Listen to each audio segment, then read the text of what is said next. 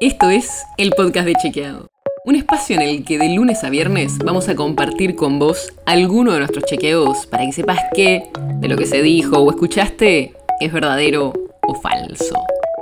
También te vamos a presentar las verificaciones que hacemos de las desinformaciones que andan circulando por ahí y vamos a traerte datos y contexto para entender mejor las noticias.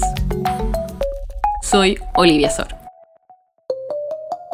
No sé si ya tuviste coronavirus, pero si tuviste algún síntoma, por más leve que haya sido, sabes lo molesto que es. Y ni que hablar la gente que necesita ayuda médica y tiene que internarse. Pero ahora imagínate tener esos síntomas durante meses. Fatiga, dificultad para respirar, problemas de memoria, concentración o sueño, tos persistente, dolor en el tórax, dificultad para hablar, dolores musculares, pérdida del olfato, del gusto y hasta depresión o ansiedad. Esos son algunos de los más comunes, pero hay más de 200 síntomas. Al principio hubo algunas personas que tenían estos síntomas por semanas después de haber tenido coronavirus, pero cada vez aparecieron más casos y finalmente se empezó a nombrar este problema.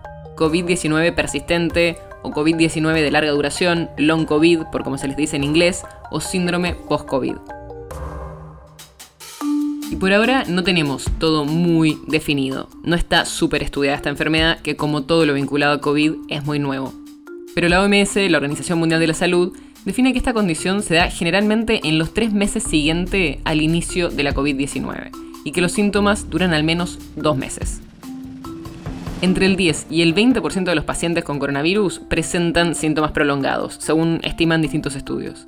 La condición suele ser más común en mujeres que en hombres y no parece haber una relación entre la gravedad de la infección inicial y la probabilidad de tener COVID persistente. Y hay tres efectos que son los más comunes. Fatiga, con algunos otros síntomas generales, problemas respiratorios y trastornos cognitivos. Todavía no hay tampoco un tratamiento específico para la COVID-19 persistente. Y básicamente a lo que se apunta es a paliar los diferentes síntomas. Pero como siempre, lo más importante es consultar con un especialista. Y también pareciera que es muy importante la vacunación contra el coronavirus. Un estudio preliminar que se hizo en Israel muestra que las personas que tuvieron coronavirus y estaban vacunadas tenían menos probabilidades de tener el síndrome post-COVID.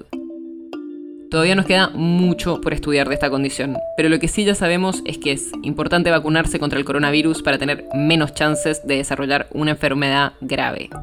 Y además, si después de tener COVID-19 tenemos estos síntomas persistentes, lo más importante es consultar a un médico para que nos recomiende cómo seguir.